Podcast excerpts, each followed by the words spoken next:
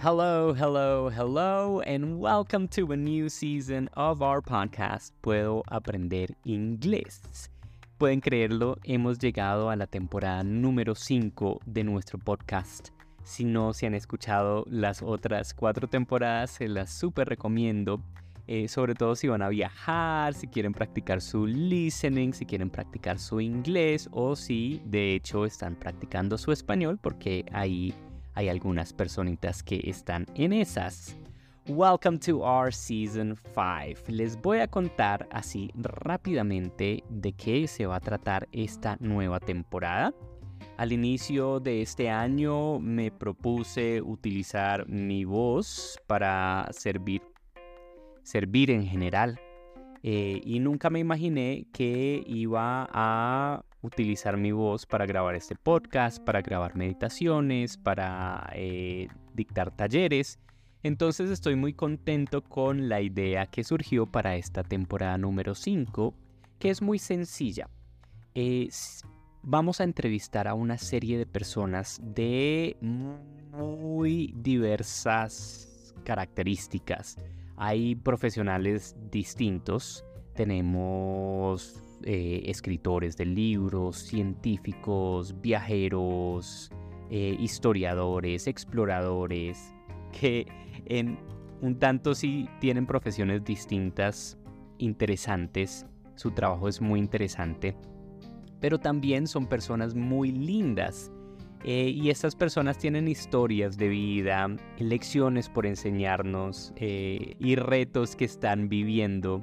Entonces es súper interesante que no solamente escuchen de mí, sino también de estos perfiles tan bonitos. Eh, iniciamos la historia de hoy con un perfil muy especial, entonces espero que les guste. Algunas de estas entrevistas van a estar en español, otras en inglés y otras en Spanglish, una mezcla. Eh, pero de todas maneras siempre vamos a montar contenido de aprendizaje de inglés, de aprendizaje de idiomas eh, y el tema siempre va a estar centrado en este que es nuestra excusa, como le digo yo, para abordar distintos temas de la vida. Entonces esta temporada hablamos de la vida con invitados muy muy especiales y espero que les guste muchísimo. Sin alargar esta introducción, aquí vamos con el episodio número uno de la temporada número cinco de nuestro podcast Puedo Aprender Inglés. I hope you really enjoy it, and I will catch you next week with a new episode.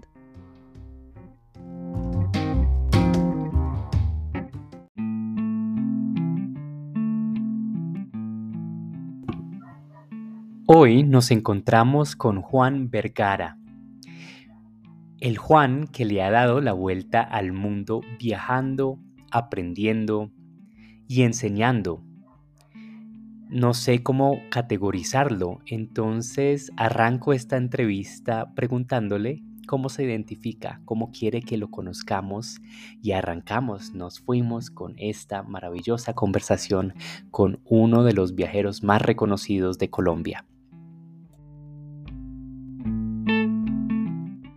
Bueno, listo, estamos aquí ya en vivo con una serie de preguntas con Juan La Vuelta al Mundo.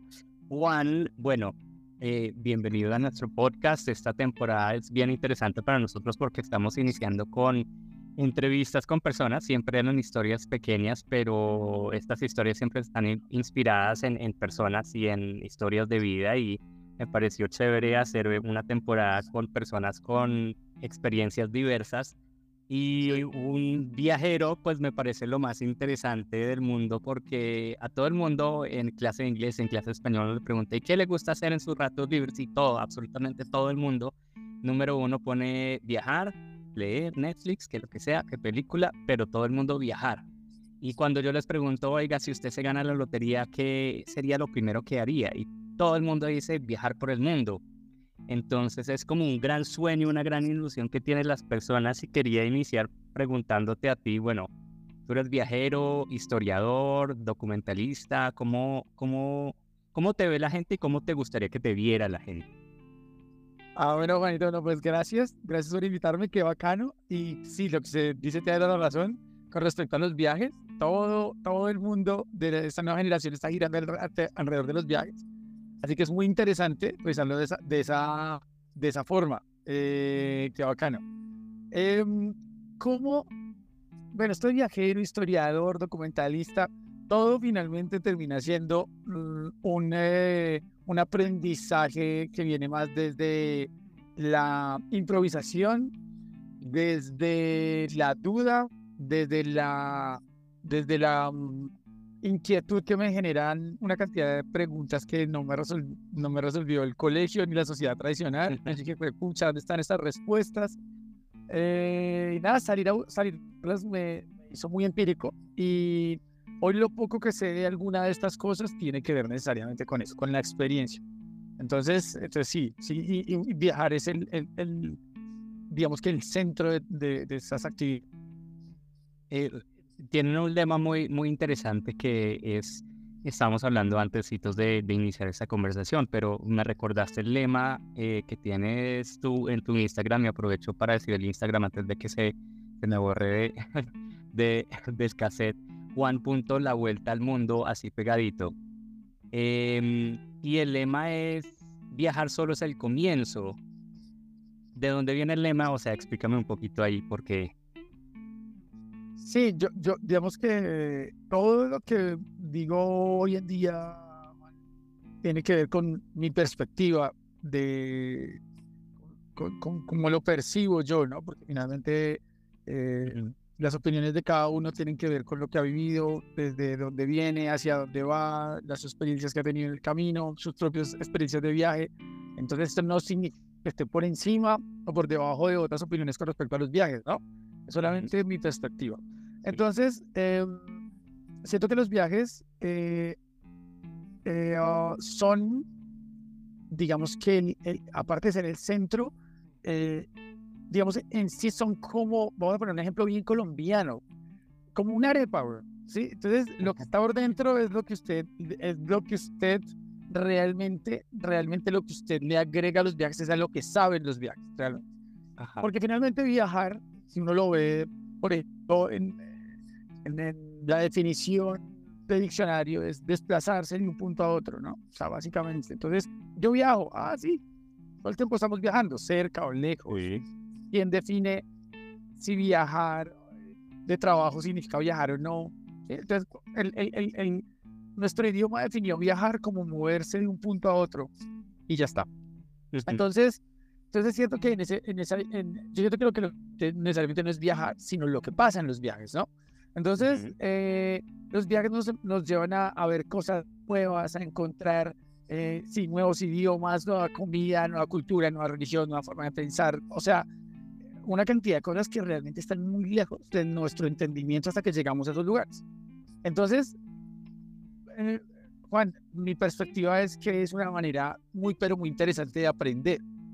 Ahí tú, tú mencionas eh, la idea de, de, del sabor de, que le ponemos. ¿Cuál es el sabor de, del viaje?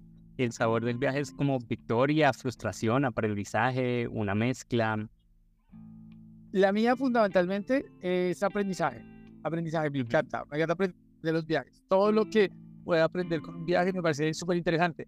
Y, es, y, y, y todo lo que mencionabas, Juan, también anteriormente con respecto a... Así es, eh, frustración o si es, eh, bueno, tristeza, alegría. Siento que todo hace parte de ella.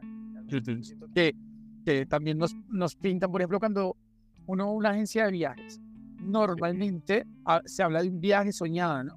Se habla sí, del sí. viaje y, y le pintan a uno una playa azul, una playa blanca con una mar súper azul, lindísimo. Y eso es como la idea de viaje, ¿no? Pero esto que no necesariamente los viajes todos son placenteros. Hay viajes muy dolorosos, pero muy dolorosos, pero te enseñan bastante. Uno viaja a lugares que han sido dolorosos para uno, dolorosos para otros históricamente, por ejemplo, y también te sí. enseñan mucho. Eh, lugares que han marcado eventos emocionantes, positivos y negativos de la historia humana. Entonces, no necesariamente es de placer el viaje, pero para mí siempre significan, sí, eh, conocimiento, aprendizaje. Eso aprendizaje. Es. Bueno, Eso yo es. soy... Yo soy profesor de inglés eh, y esa es lo que yo le llamo la excusa, porque en realidad pues el lenguaje es muy parecido a los viajes en el sentido que es, un, es una puerta para aprender. Cuando uno conoce un idioma nuevo, pues le abre las puertas a conocer maneras de pensar y organizar el pensamiento distintas, y es una manera también de, de, de viajar mentalmente si uno no tiene la, la oportunidad. Y le digo la excusa porque muchas veces eh, la gente parte de un miedo, un miedo a abrir esa puerta, eh, le da literalmente pavor, y hay gente que hasta está traumada con, con el aprendizaje de idiomas y le da pena y... y Y, y tiene de verdad ciertas taras psicológicas con, con el tema. Entonces yo le digo la excusa porque pues en las clases hablamos de la vida y vamos es, eh, afinando la parte de, de, de la frustración y del miedo, y noto que es una barrera muy similar con, con viajar. Muchas personas creo que a veces se limitan, o creo, esta es mi opinión también, al viaje de la playita o al viaje del resort. Porque, por ejemplo, hablo del, del tema de mi mamá, ese es un punto muy preciso. A ella le da físico pavor perderse. ¿Cómo, o sea, cuál, cuál es tu actitud cuando uno viaja? Eh, ¿Cuál es la actitud que uno le recomienda a la gente para viajar, para, para perder un poquito el, el miedo? Digamos, eh, bueno, no soy un experto en, en saber, en, en, en en decir, esto es lo que debes hacer para superar tus miedos, pero digamos que siento que cada, cada, cada ficha que uno mueve en la vida eh, con propósitos eh, de, con, de conocimiento alternativo, en el que uno realmente dice, quiero cambiar el horizonte de mi vida, quiero cambiar, o sea, esos cambios normalmente representan desde la física, o sea, la, desde la ciencia, sí. representan eh, representan temor eh, en, en, en lo que uno hace a diario. Y dice, bueno, mañana dónde estaré, muchas representan un temor. Eh, ¿con quién me encontraré? Buen, gente buena o gente mala, representan un temor. ¿Qué haré? ¿Sí? Eh, si no estoy en un lugar y no reconozco exactamente todos los patrones de, de, de la información que me está, que está capturando mi cerebro para saber dónde estoy ubicado, qué voy a hacer precisamente en, en el segundo siguiente, eso atemoriza a muchas personas. Eh, entonces, Juanito, no creo yo que sea, creo yo no, que no, no creo yo que sea que, que, que tenga que ver necesariamente con, con, el, con la actitud del viaje, sino con la actitud de la vida, ¿no? Eh, hay, hay, hay, hay vidas, hay vidas un poco más que la gente se las hace más cómodas, uh-huh. y, no te, y no tendría por qué no hacerlo. Hablar en términos generales a veces es difícil, pero, pero te pregunto, o sea, yo me imagino que en, en algún momento te has enfrentado con una situación alarmante en un viaje y de pronto puedes hablar concretamente de alguna experiencia difícil y, y cómo la viviste. Bueno, digamos, una que sí fue, una, una que fue tremenda. Yo, digamos que he contado con la oportunidad de que no me han pasado muchas cosas malas en los viajes, realmente. Sí. Bueno, algunos amigos míos dicen que sí me pasan cosas malas, pero que yo tengo una actitud positiva, que creo que también eso tiene un factor. Sí, porque para, para muchas personas malas, por ejemplo, puede ser que lleguen al hotel y de repente les hayan cancelado su reserva. Entonces sí. Se hizo un caos y es la muerte, y no, ahora yo qué voy a hacer. Y claro, pues al lado debe haber otro hotel o, o algo pasar así, pero es que yo hice esto, pero ya todo, tenía todo planeado. En este... Sí, pero sí, o sea, hay otros. No, pero es que en este barrio ya no hay, son muy caros, me vale más. Sí, o sea. Eso puede ser para alguien el final de su viaje, ¿no? Uh-huh. Alguien se puede enfermar, por ejemplo, se puede enfermar. Eh, me pasa mucho cuando viajo con los chicos a India. Eh, el ochenta por ciento se enferman del estómago por el tema de la comida. Es bien sí, complicado. Sí. Pero hay gente que dice, sabe que yo ya sé que voy para India y sé que lo que tenga que hacer lo hago. Me lo sobrevivo y sigo y la experiencia. Exacto. Entonces, entonces, muchos amigos míos dicen que sí, que yo tengo muchos problemas en los viajes, pero que eh, con la actitud cambia un poco lo que pasa. Entonces, todo bien. Pero hubo una experiencia eh, particular, y fue un día que iba para el aeropuerto John F. Kennedy en Nueva York, y yo me iba en el metro. Y entonces yo dije, ya aprendí a manejar el metro súper bien. Y entonces, bueno, súper chévere. Y, y, y tenía una tarjeta de una semana para pasar. Entonces yo ya no tenía que ir a las taquillas, ya la tenía clara, sabía que en línea a coger. Perfecto. Yo dije, no, yo voy apenas de tiempo para John F. Entonces, El, el, paró el tren, paró el tren y, y hubo un anuncio, un anuncio y yo no tenía ni idea que estaban diciendo, además que es este inglés a, a, hablado por africanos, que claro, exacto, es más difícil de entender y, y son unos acentos rarísimos. ¿Qué?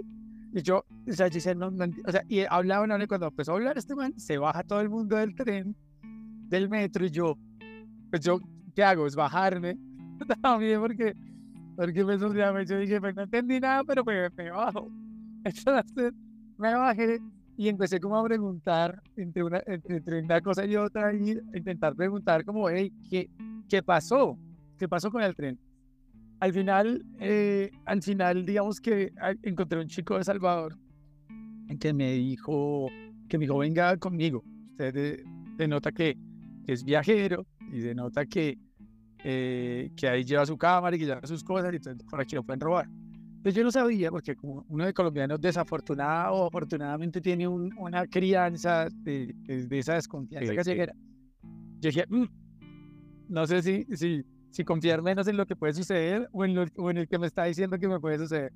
Entonces yo dije, sí, entonces yo, le, yo, le, yo estuve con él, me, pues me acerqué inevitablemente a él por el tema de que no tenía ni idea de inglés y no podía acercarme a una, a una información oficial, sino me tocaba pues también acogerme un poco a lo que alguien en español me pudiera decir. Y yo dije, bueno, listo, entonces yo, sí, sí, sí, tranquilo, ya le dije así, yo estoy acá. Y me dijo, no, mire, ahora le va a tocar coger un bus. Digo, y en esa estación es muy peligroso que esté. Entonces yo les recomiendo, yo les recomiendo que se vayan en un taxi para el aeropuerto, pero en, una, en un taxi negro, solo taxis amarillos que son oficiales. Y yo, no, y se fue, ¿ahora qué hago? ¿Qué?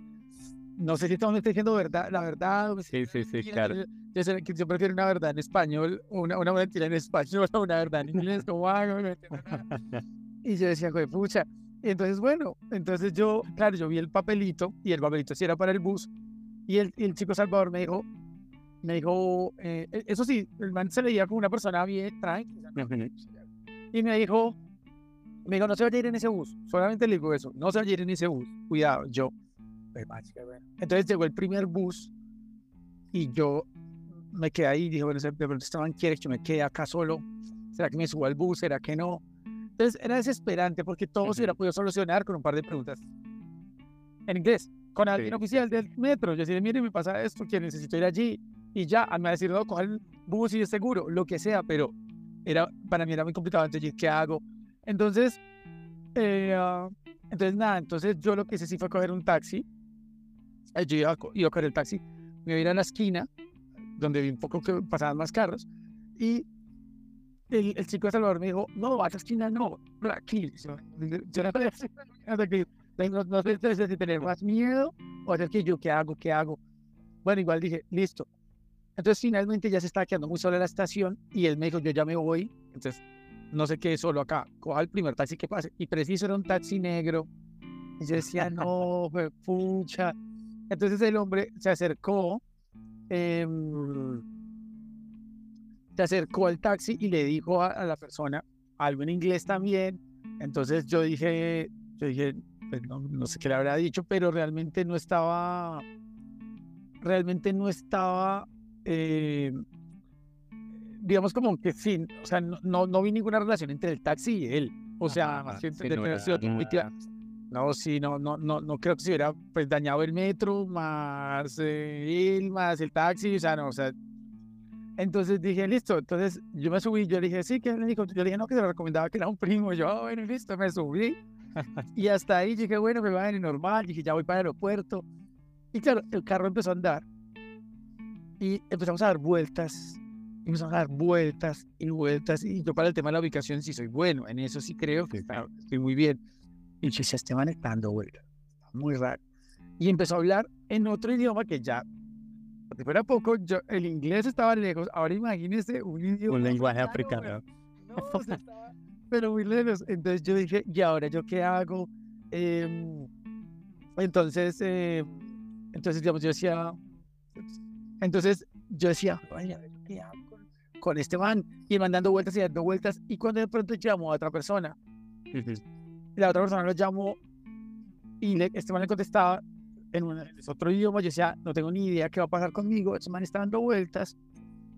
Eh, ya ni siquiera me preocupaba perder el vuelo, me preocupaba era que no me pasara nada. Entonces yo lo que hice fue, eh, saqué mi cámara, saqué la memory card de la cámara, ajá, cogí mi pasaporte, una tarjeta de débito, o sea, de, dejé otra en mi billetera, o sea, dejé una en mi billetera, eh, dejé una en mi billetera y, o sea, como por, ¿sabes? Como para que me robaran alguna, o sea, y no me gustaron, sí, sí, sí, sí. O sea, ya, ya, ya. Todas esas técnicas aprendidas en Colombia, entonces, entonces yo dije, dejo, yo dejé una tarjeta de débito, dejé una, dejé mi pasaporte, mi cédula, eh, y dejé, saqué un par de, algo de efectivo, muy, muy poquito, y dejé, y dejé como un efectivo normal, como para que, realmente me estaba preparando para que me robaran. O sea, era, sí, sí. Yo, Juanito, decía, no, ¿qué voy a hacer? ¿Qué voy a hacer? Y también lo mismo, siempre entendí que, que eh, era muy probable que una pregunta pudiera solucionarlo todo. Sí, y claro. No tenía cómo solucionarlo. Entonces yo me guardé todo en el pantalón, eh, obviamente por dentro del pantalón, y yo, listo, y dejé así expuestas las cosas que me podían robar.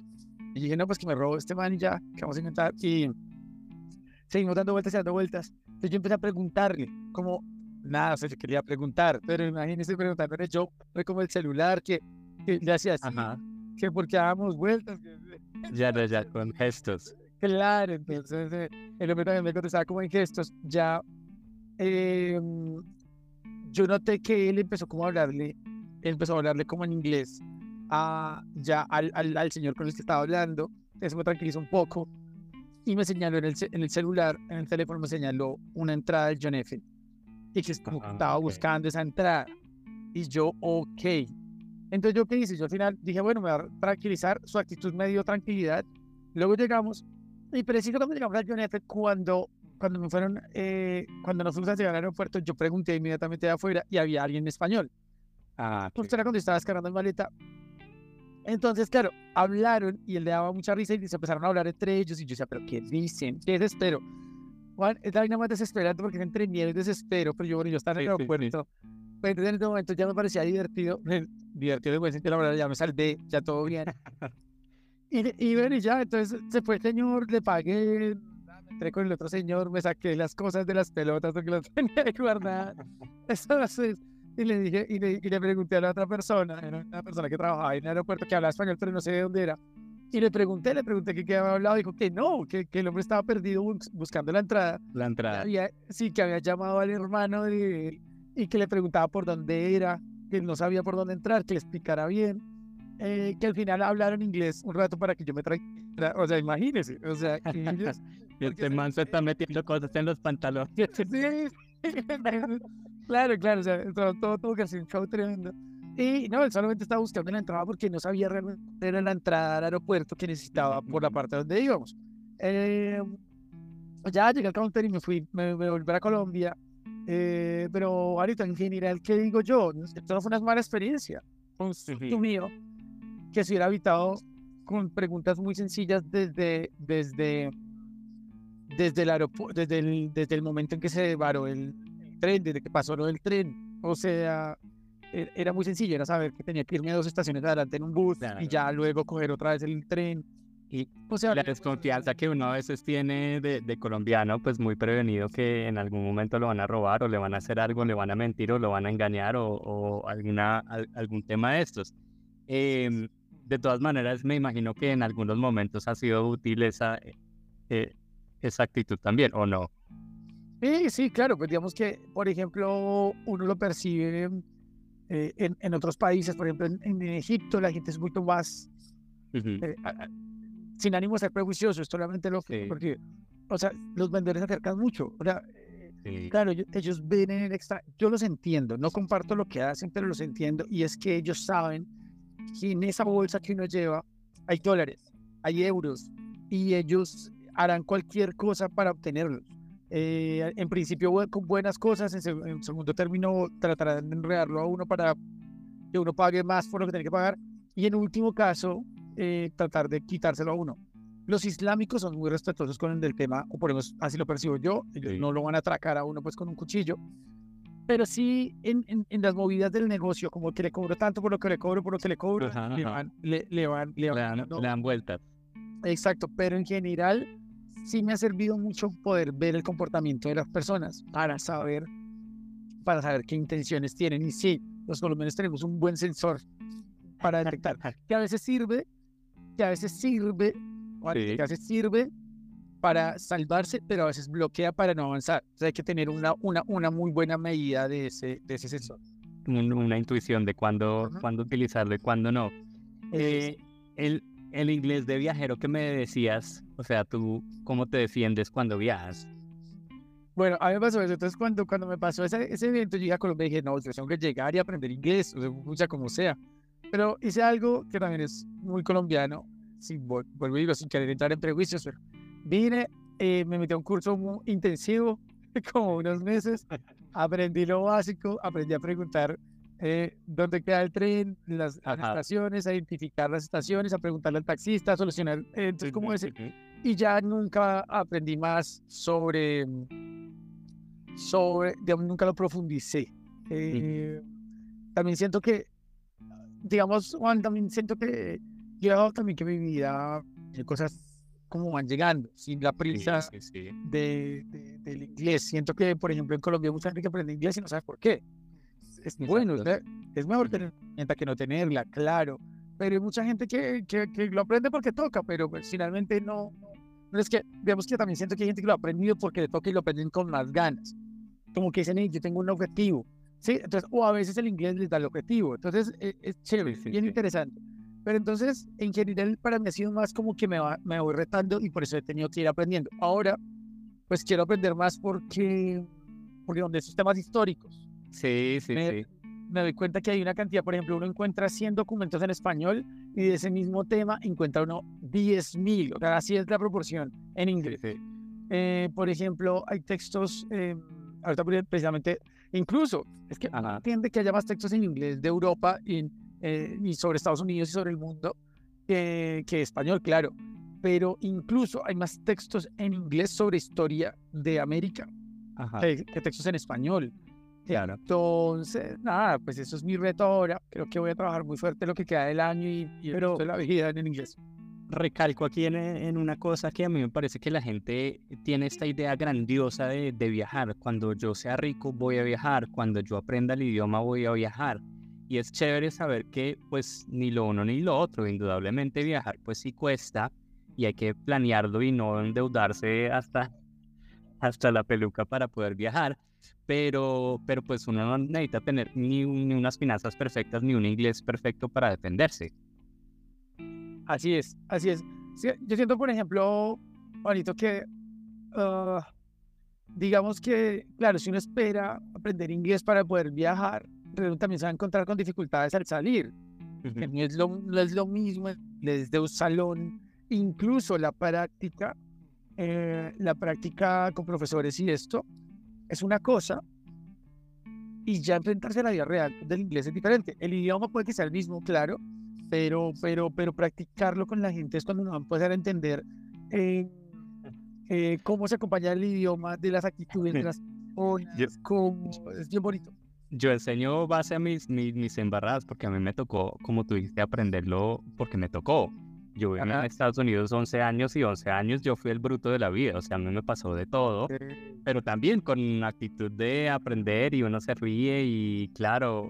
Después uno cuando llega a la casa se da cuenta qué es lo que le están diciendo y, y cómo lo hizo y cómo no lo hizo. Bueno, quería cerrar aquí esta, esta entrevista, este espacio tan chévere eh, que me ha encantado, preguntándote un poquito acerca de ese proyecto del documental de, de Alemania. Ok. ¿Qué, ¿De dónde viene ese proyecto y por qué un proyecto del Muro de Berlín? O sea, ¿de dónde viene eso? Claro, digamos que... Mi, mi, mi obsesión con los viajes siempre ha tenido que ver más con la información. O sea, para mí los viajes son información, como se lo decía al comienzo, Juanito, entonces... Eh, y hago una, un, una interrupción aquí porque uno de los motivos por los que yo pues conocí tu página fue precisamente eso, porque nosotros de Colombia pues conocimos el contexto donde, donde nacimos y donde crecimos. Pero en tu página hay mucha información histórica de... de cómo se desarrollaron muchas cosas, muchos temas de los que no se habla en la educación tradicional, eh, sobre todo el tema indígena, el, el tema de la historia del petróleo, eh, y hay cosas muy interesantes, entonces eso me llamó mucho la atención. Entonces, invitando a la gente para que vaya a tu... A tu ah, qué bacano. Qué bacano, hermanito, qué bacano por eso. Pues sí, digamos que para dar una pincelada del Muro de Berlín, realmente el muro de Berlín es una consecuencia de toda esa información que, que hemos ido canalizando o que he ido canalizando en el proyecto. Eh, pero en general se trata de decirle a las personas que la historia no es, no es un evento pasado. La historia es un evento que se renueva cada segundo y hacemos parte de alguna historia, ¿no? Uh, ahora, eh, entonces el muro de Berlín, el muro de Berlín, sí, el muro de Berlín es, es, la, es una manera muy linda, desastrosa pero linda, de contar, de contar el porqué de muchas cosas de la actualidad. De hecho, en el tercer capítulo que precisamos esta semana, hablamos qué repercusión tiene o qué peso tiene el muro de Berlín y lo que sucedió alrededor de la Guerra Fría y la batalla entre Oriente y Occidente, y qué tiene que ver lo que está pasando hoy día en Ucrania y Rusia. Entonces es bien bacano, es para entenderlo, y, y más que una, una, una información pretenciosa. Yo pienso que es esto bien, yo pienso que el capitalismo, yo pienso que el comunismo, yo, o de, más allá de eso, es un poco más abrir la mente y decir, toda, esto, toda esta historia me, me construyó la mía, ¿no? Y ahora hoy yo tengo de alguna manera una responsabilidad de construir una historia. Entonces, justo ahora viene el veinte de julio, pronto, ya, es, ya en sus días. Entonces, ¿qué pasa el veinte de julio en Colombia? El veinte de julio la gente pone una bandera en la, en la, en la casa, diciendo es el día de la independencia de Colombia, y uno dice, pues no, sí, no hay una independencia ahí, o, o, o, o de repente es decir, bueno, explíqueme, no, no ánimo de corchar jamás, sino de entender cómo. A la gente le dice uno, explíqueme, explíqueme la, la independencia de Colombia en la, el veinte de julio. Hay una pregunta muy sencilla, Juanito, y es, ¿por qué el grito de independencia es el veinte de julio de mil ochocientos diez, o el veinte de julio de mil ochocientos diez? Y la batalla es el seis de agosto. O sea, si la, si, ojo, si el, si el grito de independencia es el veinte de julio, sí. Porque la batalla es el, el siete de agosto. Ahora, si el grito de independencia es el veinte de julio de mil ochocientos diez, la batalla de Boyacá es el siete de agosto de mil ochocientos diecinueve. O sea, ¿cómo decís? O sea, gritamos independencia en mil ochocientos diez y luego la batalla fue en mil ochocientos diecinueve. Ajá. ¿Cómo es esa vaina? Y entonces uno se encuentra con respuestas increíbles de colombianos que se supone que deberíamos saber. Y cuando uno lo sabe, uno lo sabe, pasa un, poquito, lo, un poco lo que usted decía con el inglés. No hay que avergonzarnos por no saber, sino empezar a buscar las ventajas que tiene saberlo. Y, y entiende uno cuál fue el contexto histórico en el que se da la independencia colombiana. Se lee el acta de independencia, que es un...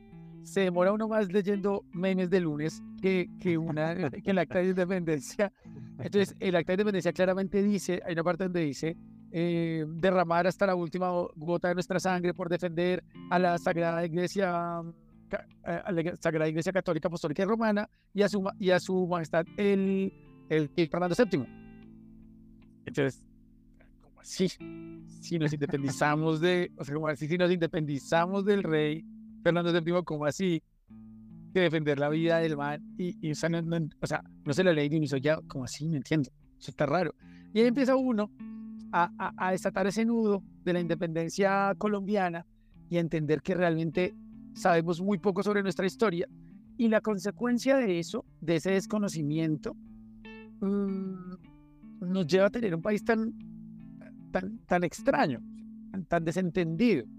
Entonces es una dinámica bien chévere, bonito, y, y claro, explicarlo nos, nos extenderíamos más, pero en general es como... La idea es esa. O sea, siempre me ha gustado poder compartir con las personas cuando yo viajo lo que pasa. Por ejemplo, hay una expedición que me encanta en Colombia, que empezamos en, el, en Cartagena y terminamos en La Guajira, y es explicar un poco el Caribe colombiano. Es un reto explicar el Caribe colombiano, pero digamos que diciéndole a las personas, miren, hay una historia tremenda de Palenque, el primer pueblo libre de América, eh, que... que hay un pueblo libre en mil seiscientos dos, o sea, ciento setenta y cuatro años antes de la independencia de los Estados Unidos, ya había un pueblo afro libre en América, y es en Colombia, en nuestra tierra. Y como eso no está en nuestro pensum de, de educación, de historia de Colombia, cuando es fundamental, eh, el poder que tiene la Sierra Nevada y las comunidades huiguas, eh, aruacas, cancuamas, eh, cogis de la Sierra Nevada de Santa Marta y la herencia Tairona, eh, nuestra combinación de lenguas chichas, arahuacas, eh, ara, bueno, ara, arahuacas realmente, eh, y muiscas, no, chichas, arahuacas y caribes. Caribe, sí. Que, que, que, que, que derraman todo su conocimiento sobre todas nuestras comunidades ancestrales, y, y eso, de eso no tenemos ni idea, eh, Juanito. Entonces, entonces pues, pucha, es muy difícil construir un país si no tenemos idea de eso. Por ejemplo, nos dijeron que Ojeda llegó alrededor de mil quinientos a la península de La Guajira, uh-huh, y él empezó a, viajar, a, a bajar hasta Urabá, ¿sí? Cuando llega a Urabá, Eh, digamos que se crea el primer, digamos como el primer asentamiento o colonización allí en Urabá, cerca del actual Necoclí, y, y, y claro, y luego mandan esta expedición de Gonzalo Jiménez de Quesada por el Magdalena, que finalmente llega a Onda y a territorio muisca y panche, y, y, y se funda Bogotá unos años después. Entonces uno dice, listo, ¿y después qué pasó? Que fue como mil quinientos treinta y ocho, mil quinientos treinta y nueve, porque hay un tema con la fundación de Bogotá, pero mil quinientos treinta y nueve, póngale usted. Uh-huh. ¿Y después qué pasó? mil seiscientos, mil seiscientos diez, mil seiscientos cincuenta, mil seiscientos ochenta. Esa historia no aparece. Nos vuelven, nos vuelven a contar historia. mil ochocientos diez, independencia de Colombia. Adiós. Y de ahí para adelante lo que fuera. Pero y ella es otra parte que, güey. Entonces, eh, entonces, las regiones, por ejemplo, Mompox, el río Magdalena, Palenque, los Montes de María, todo el Caribe colombiano cuenta muy bien esa historia de los, de los doscientos años eh, post, post llegada de los europeos. Sí, sí, sí. Y es una historia bien interesante y bien bonita. Entonces, ¿qué pasa? Que mis viajes hoy en día se convirtieron más en eso, en que hey, lo que estoy leyendo me lleva a Mompox, lo que sí. estoy leyendo me lleva a Palenque. Entonces, sí. claro, ya, ya lo que yo, lo que yo voy a hacer es sentarme con la gente, con el historiador, con... con los proyectos de la actualidad, y me encanta compartir información, como que ellos me entreguen información y yo también dar un poquito de información y compartir, y se sienten muy, pero, pero muy bien eh, lograr, lograr que los viajes se transformen eh, en eso, Juanito. La invitación es a, a descubrir, a aprender, a explorar, a, a, a vivir la vida real, porque lo que tú dices, si uno puede tener todos los planes del universo y todo lo... toda la estructura, pero, pero pues la vida se organiza como la vida quiere a veces. Entonces, bueno, la invitación es ir a la, al Instagram. Me encuentran también el enlace de, de la página, que es proyecto vuelta al mundo todo pegado punto com, donde veo que ya está el documental ahí, eh, lo pueden adquirir por un gran descuento, lo pueden probar por siete días, pueden aprender, pueden explorar. Entonces, solamente me queda eh, entonar un, un agradecimiento por, por todo lo que haces. Yo creo que cuando una persona es un, un perfil público, no solamente expone y enseña lo que enseña de manera consciente y, y planeada, sino también enseña con su ejemplo de vida y, y, y su manera, manera de ser. Entonces, eh, gracias por... por compartir los viajes, por compartir el aprendizaje y por supuesto por, por estar aquí hoy en la, en la entrevista. Bueno, bonito, muchas gracias, hermano. Qué bacano. Ahí lo, en, en algún momento también nos, nos veremos y viajaremos juntos seguramente.